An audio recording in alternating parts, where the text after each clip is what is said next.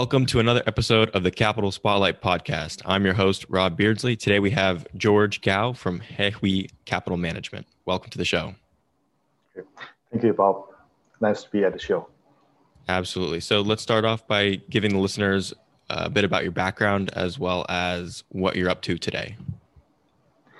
Uh, hi, um, I'm George Gao. I'm the founder, the CEO of uh, Hehui Capital Management.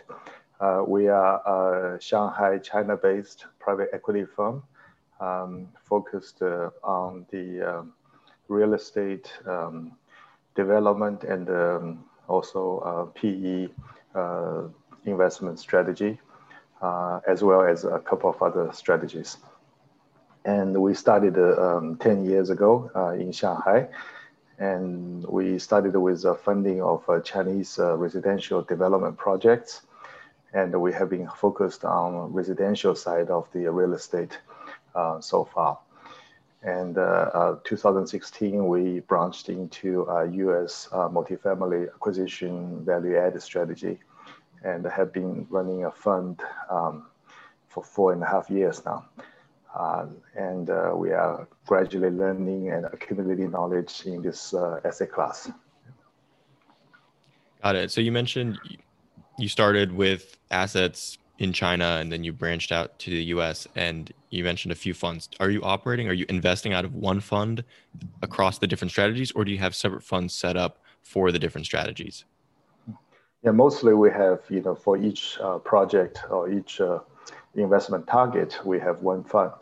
Uh, so the investor is very clear as to, you know, what they're getting into. And then for the US um, multifamily value added strategy, we have a blind fund um, where we just um, agree with the investor, the uh, investment um, strategy and the mandate. And then uh, we will um, use our discretion in terms of investing acquisition, the, the, the investment targets. Yeah, I do have a background in the uh, uh, investment banking. I used to be work for, I used to work for uh, Macquarie Bank um, of Australia. Yeah. Got it. So I think a, a big question that a lot of people would have is how do you develop the expertise from China to invest in U.S. real estate? It's po- I'm sure it's possible, but how, how have you cracked the code? Yeah, um, I was uh, uh, I was in the states for seven years. Um, I got my uh, undergraduate and a master's degree, and I worked for a big four accounting firm for three years. So I have a pretty good you know knowledge about the U.S. Um, in terms of financial accounting and uh, uh, tax uh, areas. And uh, um, I used to work for Macquarie Bank, which is an Australian investment bank um, focused on their real estate. So I understand the, how the investment banks, you know, does the real estate um, investments, um, the whole investment process. So um, it's easy to to transport this uh, knowledge and uh, educational background and uh, put them together to uh, for the uh, to navigate uh, the investment in this asset. And to to let everyone understand better, talk about how you partner with local sponsors to execute on your strategy. Yeah, um, it was a. Um, by accident, um, our current sponsor, they traveled over to China and uh, I was, you know, in a, in a meeting with a friend, and then so we just, you know, together we went to the uh, the conference, uh, we uh, went to the meeting with the sponsor, and they introduced to us some ideas about, you know, the projects they're involved with, and then, you know, we developed into relationships, and we went to the states to visit uh, their projects, and then they mentioned, you know, how about uh, multifamily? Are, are you interested in this? And it sounds good to me, so I, we, we went to see the the, the, the assets and uh, looked at their, uh, their models and started to, um, to go from there. Yeah. Oh, that's very interesting. And so, have you stuck with that one local sponsor for your U.S. investments, or have you since branched out? Yeah, our first fund was established uh, um, 2016, and we have uh, 50 million uh, U.S. dollars in equity, and we work with three sponsors um, and uh, four assets. And three assets was from this one original, you know, the first sponsor. And we also work with another one. And then we have a commitment uh, investment into a PE fund, which uh, uh, focused on same strategy. and they diversify into about like 30 assets or whatever. Yeah. Oh wow, interesting.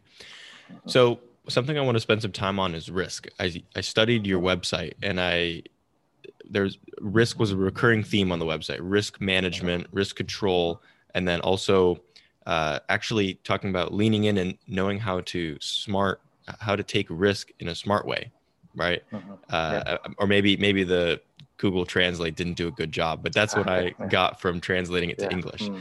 So so let's talk about your approach to risk management and how how you view that as the at the core of your thesis. Yeah, I um, when I started, I read a book from uh, um, Goldman Sachs uh, uh, chief uh, risk officer. Uh, I forgot his name, but it's a very um, very good book uh, about the risk. You know, financial.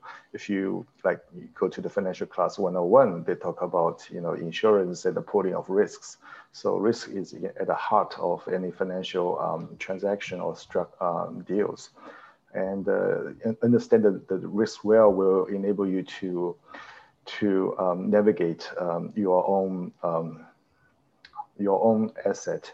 Uh, basically, in Macquarie, we talk about you know freedom within boundaries, and this boundary is shaped by the risks, um, wh- which risk you want to take, you know, and then within that boundary, you're you're free to innovate. Um, and uh, I like myself to be a very risk averse person. Um, like uh, driving a car extremely carefully. But I do understand that if I drive too slowly, it's still, you know, you have risks. So I'm a guy who's reluctantly driving fast. So when I drive fast, I'm very defensive and I just watch out for every kind of, uh, you know, things that's, you know, uh, I'm going to hit. And uh, so that approach that, you know, enables me to be sort of uh, comfortable with what I'm doing, you know, because it is a risk-taking uh, process. So um, you cannot, you know, drive too slow um, because the inflation, you know, the uh, depreciation, uh, depreciation of your cash um, uh, holding will affect you.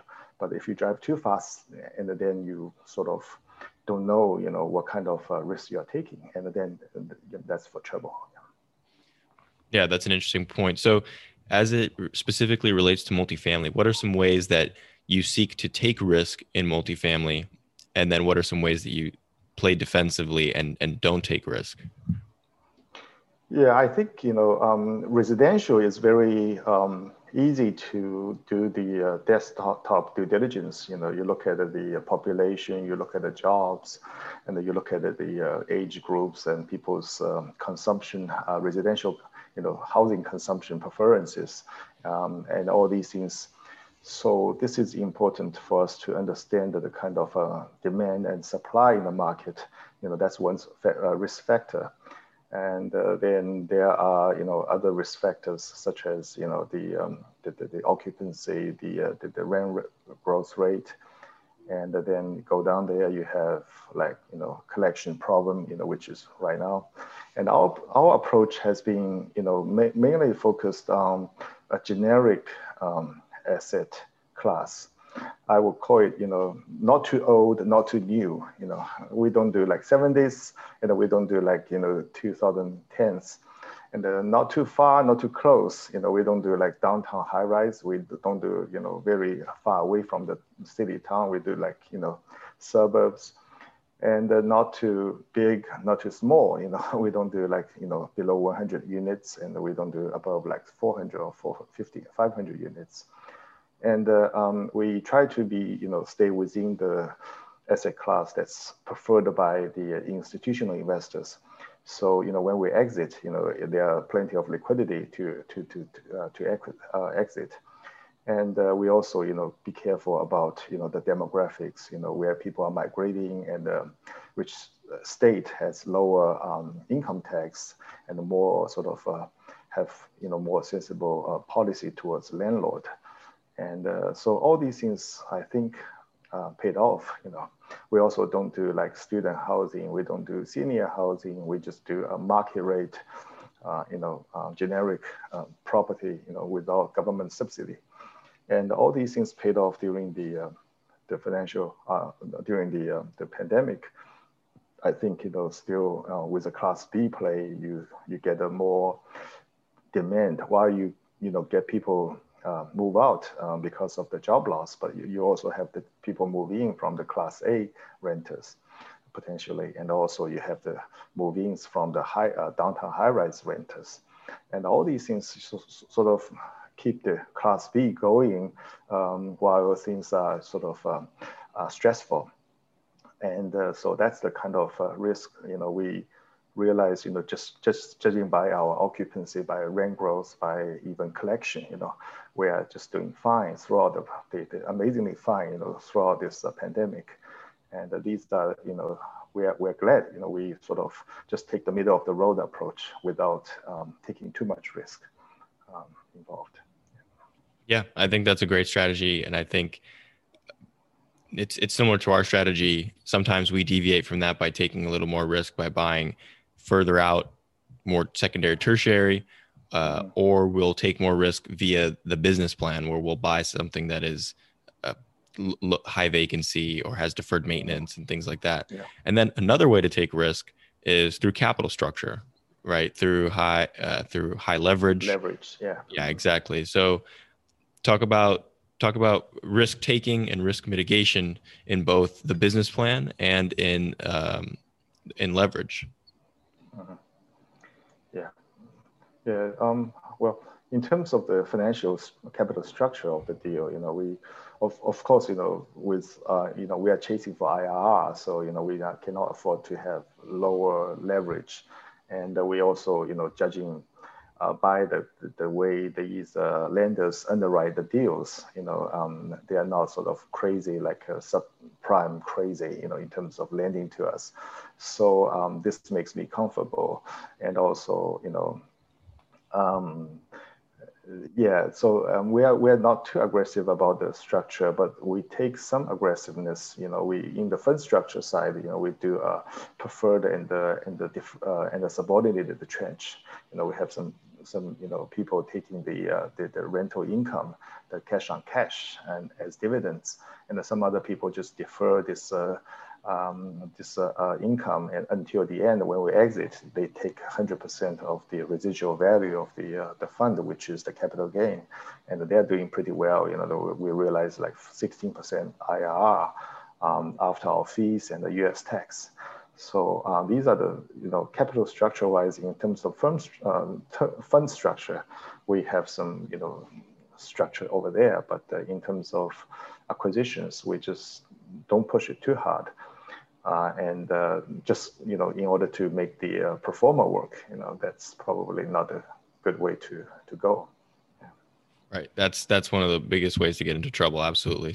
So that's really interesting. So you have essentially some bifurcation at the fund level. So at the asset level, you have a simple capital structure comprised of debt and equity. But then when when when those cash flows flow to the fund, you have fund investors that are either investing for cash flow or for appreciation. And yeah. that's very similar. I'm not sure if you're familiar. In the US, a lot of syndications are being set up in, with this dual class or this dual tranche yeah. with the yeah. A and B. So it's very mm-hmm. similar uh, just on a deal by deal basis rather than at the fund level. Uh, that's that's a very interesting take. And so, what break it down a bit more? What's the percentage of investors for cash flow versus capital gain, and uh-huh. what what do you think yeah. is the the right approach moving forward? We'll say. Yeah, the cash flow investors, we started with like three to one, you know, versus the uh, equity holder uh, with, with the uh, capital gain um, uh, uh, shareholders of the fund. Uh, we started with three to one, and then gradually, as we get more cash flow or as we exit from the assets, we gradually. Currently, we are like you know one to one, you know, with two assets left in our fund, and which you know provides a lot of cushion to the uh, to those uh, um, um, dividend um, uh, receiving investors, and um, it does worry me because you know this renders the fund not so sort of uh, um, not so uh, defensive against any um, downturns or whatever. But uh, you know um, this is what seems to be preferred by the Chinese investors. You know who are very so some are very conservative, some are more sort of looking for returns, and it. It, it's a it's a good structure so far in the, this environment maybe going forward, you know, we would just you know, be working with investors who are more sort of uh, um, taking the lower cash on cash and uh, and hold, uh, be able to hold for for longer term. Yeah. Yeah. So let's stay on the on the fund topic. So with, with funds, it, there's an interesting there, there's interesting questions about how long do you hold assets? How long can you hold assets? You know, what if there's a downturn? Are you able to hold for longer and things like that? A lot of people worry about funds in terms of having a, a set time to wind it down and things like that. So, uh, you know, please discuss just some of the terms of the fund that that allow you to operate and actually execute on your strategy.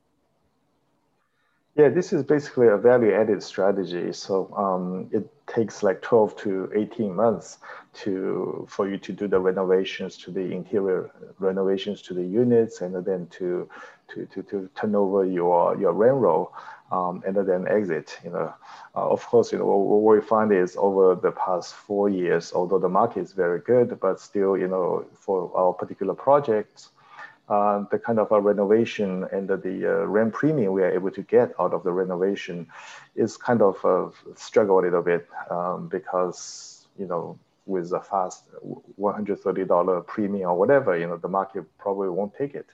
While you know over steadily you know over a longer term you know they can uh, the rest of the classic units can uh, get a higher growth you know rent growth by themselves. Uh, yeah so so um, so this kind of uh, um, environment enable us to um, to put some some break on the on the renovations and the and the and that's for sure. You know, um, different market has different uh, capabilities in terms of accepting your your renovation units. Yeah. So, um, what was the question again? Sorry. Well, what's the? I guess we'll talk about more at the asset level. What's the typical hold period? You mentioned that you okay, yeah, stabilize okay, yeah. an asset in eighteen months. Yes. Yeah. Yeah. So, so, so sometimes we just have to, you know, halt the uh, renovation program. And then, you know, while we wait for the market to recover, and then um, in terms of, you know, exiting, I think, you know, leaving some, you know, meat on the bone is is a good thing, right? So, so it works for us. And uh, and uh, um, actually, if you have a, you know, play there, and then um, then the market um, will give you some credit for for leaving the where the buyer, the future buyer, will actually you know dig a hole on the ground and, and jump in it. You know if you have you know meat on the bone.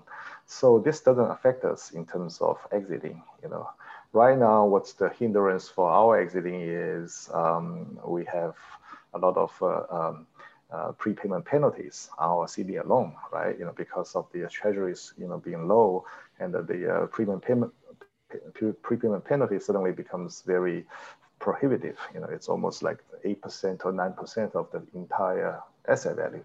So we are sort of holding on to, to uh, the, the assets and just wait for the, uh, the treasury to, to come back again, you know, to, to, to reduce the, uh, the uh, prepayment penalty. And so uh, we don't find it very difficult to, you know, attract, extract a return, you know. However, you know, to fully realize the potential of one asset or two, then, you know, we just have to look at the entire uh, demographics or the, the sub-market. And the, some assets are just doing very fantastically, you know, and they, they will do fantastic going forward. So you are leaving not only meat on the bone, probably you are leaving some gold on the bone, uh, and uh, that's you know uh, that's a pity for the operator. You know, we we we like to hold on to our assets. Yeah. Interesting. So I love that you said leaving meat on the bone for the future buyer. A lot of people talk about that, but I think actually thinking about it ahead of time, even before you acquire the asset, is is wise. So, for example, most of the time when people look at a business plan or they, they look at a, an acquisition, they project out renovating every single unit and and raising rents on every single unit, which maybe there are other ways to add value, but that essentially would take all the meat off the bone. So how are you looking at an acquisition going into it thinking, okay, I need to leave meat on the bone. Should I only renovate 80% of the units, 50% of the units? What what do you how do you think about that going even pre-acquisition yeah of course you know we have these models and then you know we have um, some of the uh, um, some of the acquisitions we have our sponsor who just will leave like 25% uh, of the units unrenovated. They're not so convinced that, that the market is strong enough to take up all the units renovated. And, uh, and, and we are fine with that, you know, because effectively, you know, people are growing to love this strategy, the value added strategy.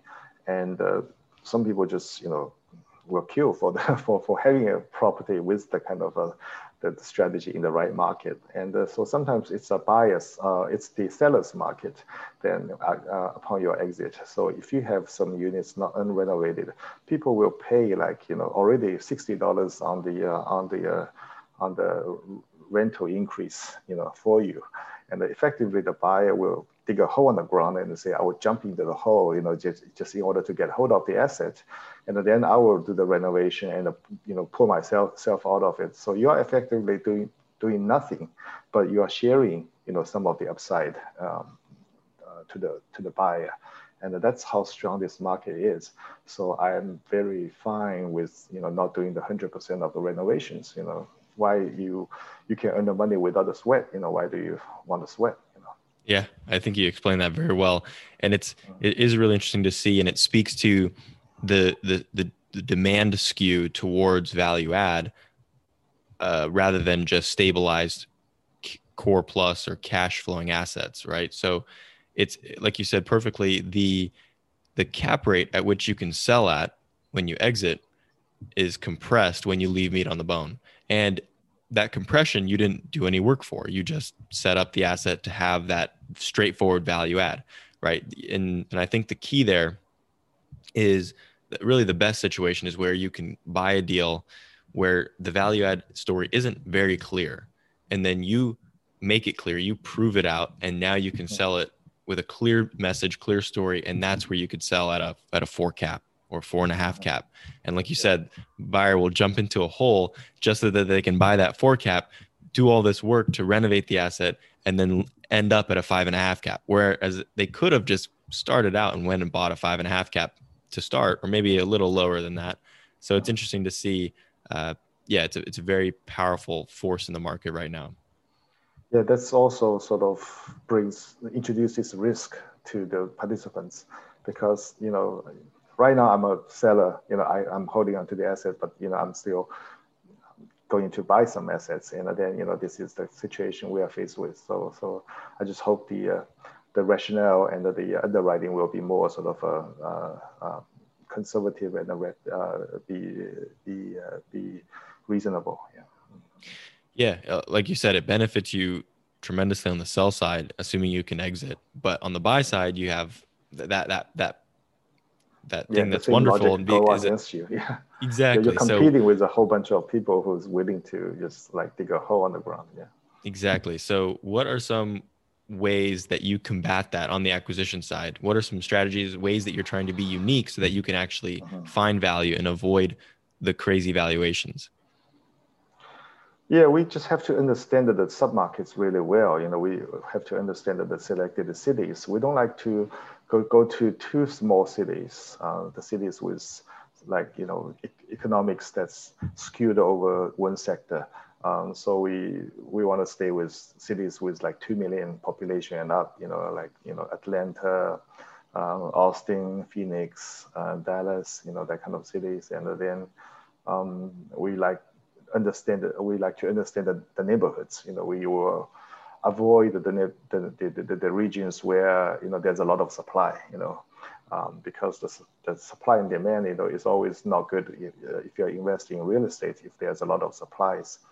So with a very dried up supply then you look at the um, the schools you know the school ratings the um, the transportation the jobs the amenities the uh, shopping centers and all these things. If these things are check off then um, then the, that means you know that area is pretty good for investment. And if there's a rapid uh, growth in uh, past you know two or three years of growth in rent, that further proves it. And these things are fundamentally driving the value of the assets, uh, rather than just doing you know an active um, um, uh, operation yourself. You know, um, the um, effectively the, uh, the, the, the, the, the city's development or, you know, uh, will take care of your, your value add.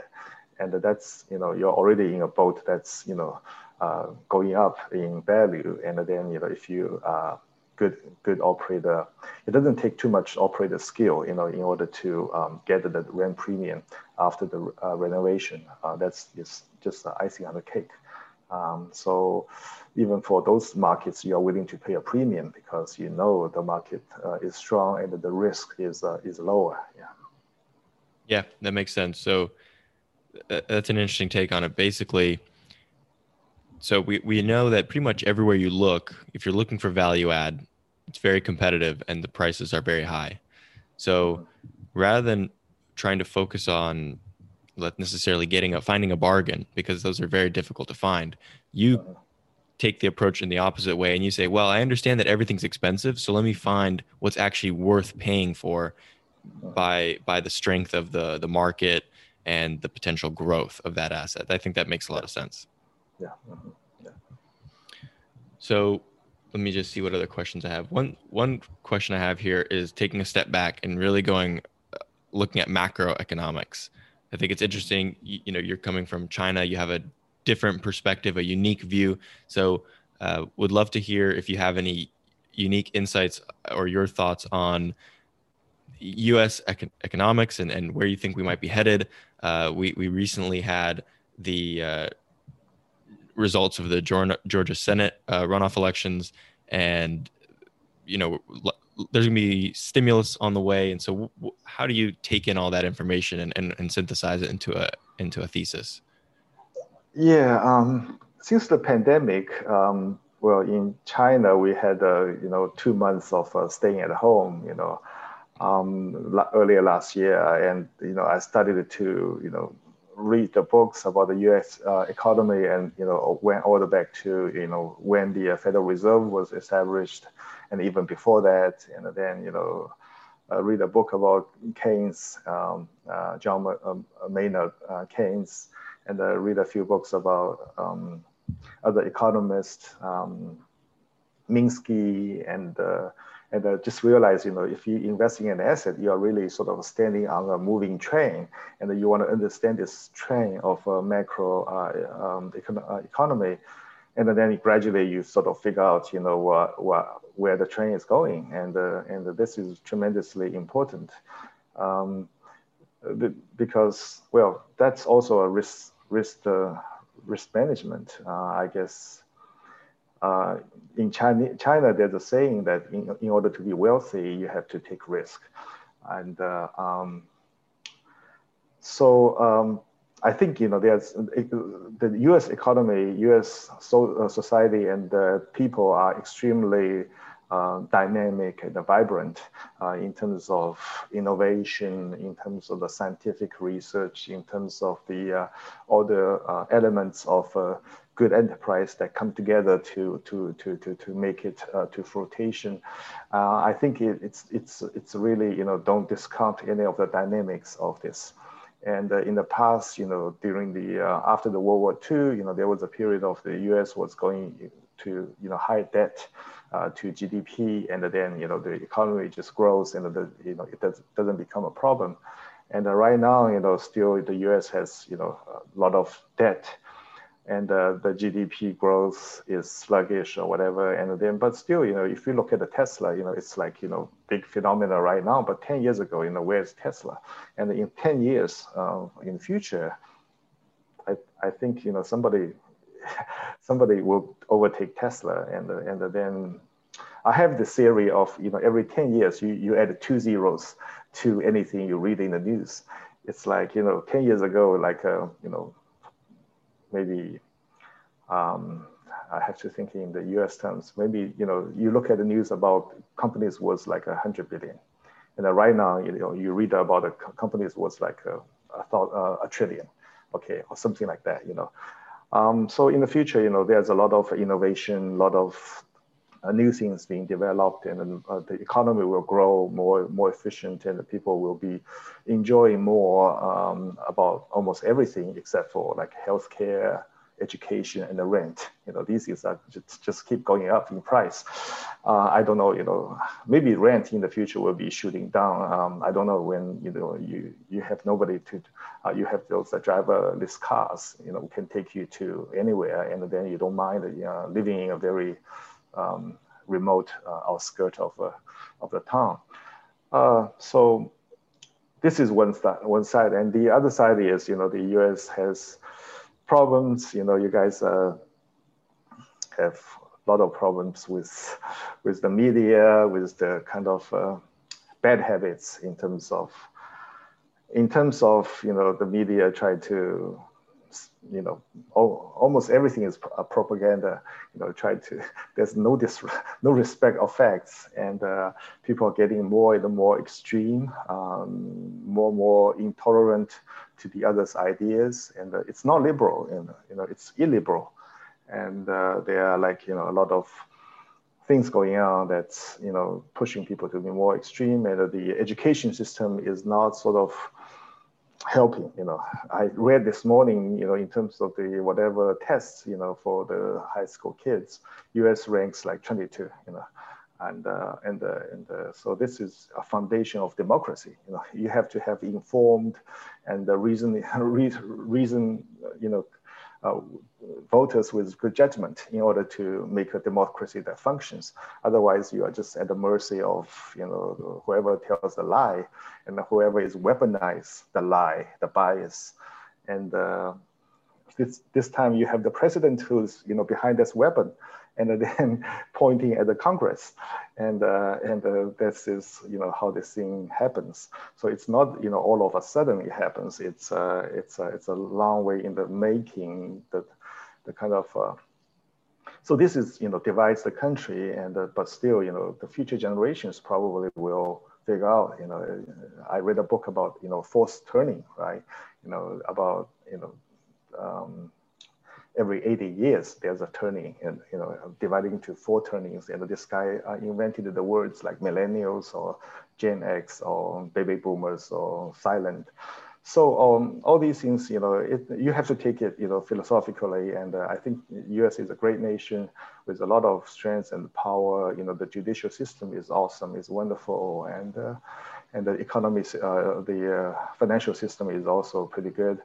Um, so and this is like everything in the world, you know, has good side and the bad side. You know, China has plenty of bad side. Um, so overall speaking, I will be sort of, you know, I think the interest rate will will will be staying low, and so this will make the asset sort of um, bubbly. You know, uh, the asset price will be high. So if you acquire, then you know four years ago, you are seeing like four upper four percent uh, in cap rate, and now we are seeing lower four percent in cap rate. I wonder whether in the future you will see like you know upper three percent in cap rate. Maybe uh, it's not impossible, but still we are talking about inflation, talking about risk off or whatever. So. Um, the, but, but, but the value added strategy is really important for you to sort of uh, keep your head above the the, the, the, the wave. Uh, you know, if you are swimming, then you know you you can actively uh, raise the assets value of of the uh, uh the value of the asset by turning over the rent roll with higher uh, rents. And then you know you, you, the, the value will still be higher. You're not relying on the uh, the cap rate, the denominator. But sometimes if the denominator goes up, then your your value disappears. Um, so there's always this risk in, involved. And there's no, nothing sort of one-sided. You're taking this risk, and then the economy goes in cycles. So um, there is a period of lower risk, uh, low uh, uh, lower cap rate and a lower interest, but there may be some period of higher, you know, interest and a higher cap rate. And this is, you know, we got to be watching that very clo uh, closely. Although in the near term, you know, with so much debt and so much money being printed, I guess, you know, the um, central bank just has to be, uh, keep the interest rate low um, in order to stimulate the, uh, the economy, which, you know, makes the asset bubbly. You know? But, uh, but I think, you know, just uh, like what Charlie Munger says, you know, you know, Buffett and I, you know, choose companies don't based on the economic outlook. I choose companies based on, you know, whether they are good companies or not. And the uh, economy will be just like like flying, you know, you, you will have headwinds and tailwinds, and it doesn't matter if you hold long enough, you know, there will be, you know, good results. So that's why I'm sort of looking to to have fund or capital sources that's able to hold longer, like for 10 years, in order to um, to weather this uh, this um, uh, future macroeconomic uh, impact. Yeah, that makes a lot of sense. Definitely, the longer you push out your hold period, you take away a lot of risk from from the yeah. deal, uh, yeah. economic risk or financial risk, uh, like like loan maturity risk, for example. And what you said also about it's important to have value add, which I agree, but unfortunately, that's the numerator. But like you said, the numerator, but the denominator is cap rate for value. And if cap rates move substantially on the denominator, like you said, it, it, it can wipe out your value, even if you executed successfully on a value add. Sure. But the, the, the why value add is still important is because once that asset is value added and has that higher NOI, your cash flow will be very substantial, very favorable, yeah. and uh-huh. it will make it so that it's attractive to stay and hold long term. It's hard to hold long term if you if you have little to no cash flow. That makes yeah. it very difficult. But if you have healthy cash flow, that's what can keep you going through difficult periods or through periods where your valuation goes out the door and you don't really have an exit, but you have cash flow. So that's again always circling back to the importance of cash flow. Yeah. Yeah. In order to improve the uh, NOI, you know, maybe your, the value added strategy doing the investment in the uh, the renovations in the good time, you know, will enable you to have you know assets that are very uh, much performing during bad time, and uh, so these are the things that's important uh, to keep in mind. And, and fortunately, we are not entirely passive. You know, we we can uh, do the value add in order to um, to keep up, upkeep the assets and make the NOI uh, higher. Uh, the, the other thing to worry about is the tax, okay, the property tax, the insurance, those uncontrollable costs, you know, they go up, you know, predictably, you know, you're, you're faced with market risk, which is unpredictable, but, you know, tax will go up, you know, just very predictable. So I hope I can find uh, those submarkets that, you know, the, with um, not so aggressive tax uh, increase uh, in order to keep the NOI story, you know, going longer. Yeah. Otherwise, if you hold longer, you pay more tax. And what's the point, you know, holding longer? Yeah. Right. Yeah, that's that's a very big risk, and that's why understanding the property tax situation specifically to that county to that asset is is so important. Absolutely. Well, uh, that's that's all we have time for. Please let listeners know uh, the best way to learn more about yourself, He Capital Management, and uh, if they want to get in touch. Yes, um, we are Shanghai based and uh, you can reach us at the info at hehuifunds.com, uh, H E H U I F U N D S, uh, all in one word, dot com. And uh, um, hope, you know, we can meet you. Okay, thank you. Great. Thanks again for being on the show. Okay, thank you. Thank you.